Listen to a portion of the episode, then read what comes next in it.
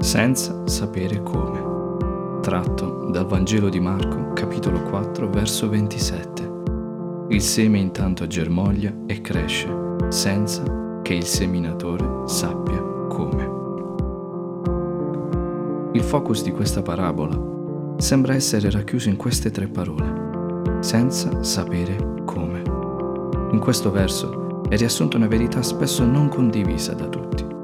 Gesù qui sta riportando alla mente di tutti il processo per cui siamo concordi nell'aspettare che un seme naturale germogli, pur non vedendolo realmente germogliare, ma non altrettanto nel credere che anche se non lo vediamo all'opera, Egli non stia effettivamente operando. Non tutti infatti condividono il modo spesso nascosto ai nostri occhi di operare di Dio.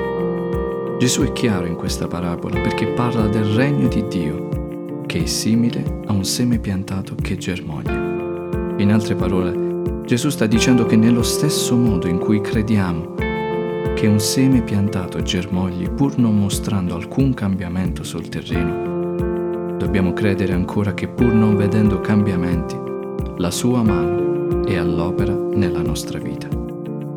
La fede qui non sta nel credere che Dio interverrà in una specifica occasione. La fede qui deve essere rivolta unicamente al sacrificio di Gesù alla croce e alla sua resurrezione, perché Lui è il seme piantato per eccellenza. Se crediamo che il Figlio di Dio è morto ed è risuscitato e siede alla destra di Dio e intercede per noi, allora crediamo che un seme piantato può germogliare anche nella nostra vita. Gesù non è risuscitato per lasciare le cose a metà. Non è risuscitato per lasciare tutto com'era. Quel seme non è morto nel terreno, ma è germogliato e ora è alla destra di Dio. Gesù continuerà dicendo, la terra da se stessa porta frutto, quasi come dire che è Lui che ha già predisposto tutto dall'inizio alla fine verrà lo stelo d'erba, poi la spiga e nella spiga il grano.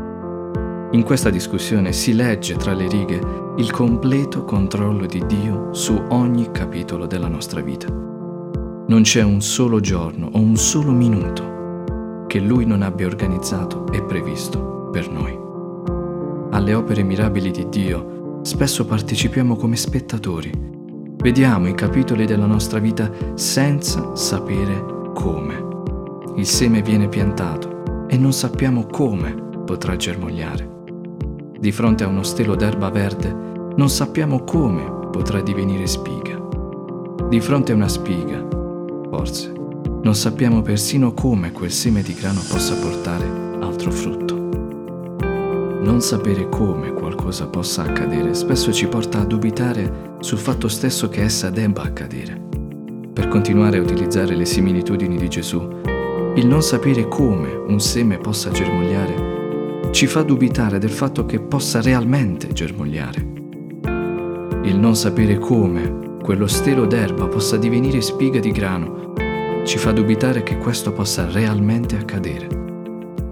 Ma Gesù ci ricorda che tutto questo, che tutti i capitoli che accompagnano un miracolo, sono già stabiliti da Lui come all'interno di un ingranaggio perfetto, che non può essere ostacolato da nulla. Come il seme per eccellenza, Cristo, è stato piantato nel cuore della terra ed è germogliato e siede in gloria continuando a vedere la sua opera progredire ogni giorno.